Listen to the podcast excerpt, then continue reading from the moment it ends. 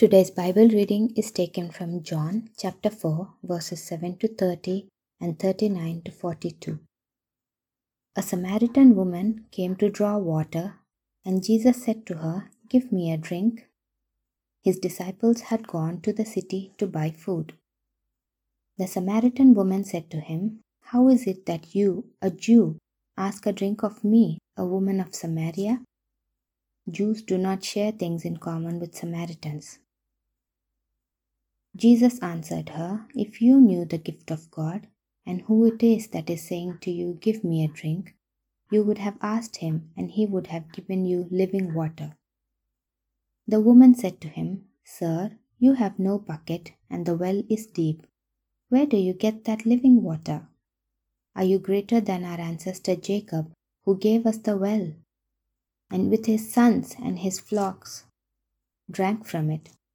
Jesus said to her, "Everyone who drinks of this water will be thirsty again, but those who drink of the water that I will give them will never be thirsty.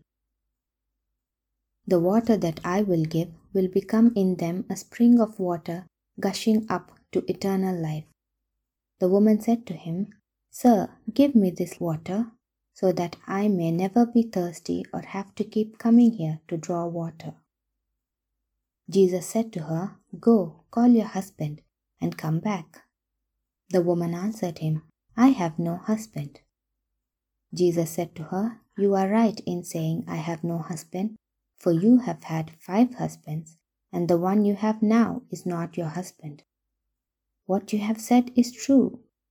The woman said to him, "Sir, I see that you are a prophet. Our ancestors worshipped on this mountain, but you say that the place where people must worship is in Jerusalem." Jesus said to her, "Woman, believe me, the hour is coming when you will worship the Father neither on this mountain nor in Jerusalem. You worship what you do not know. We worship what we know, for salvation is from the Jews.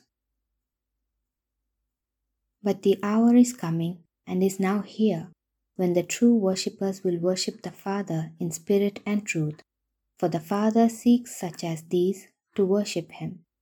God is spirit, and those who worship him must worship in spirit and truth." The woman said to him, "I know that Messiah is coming.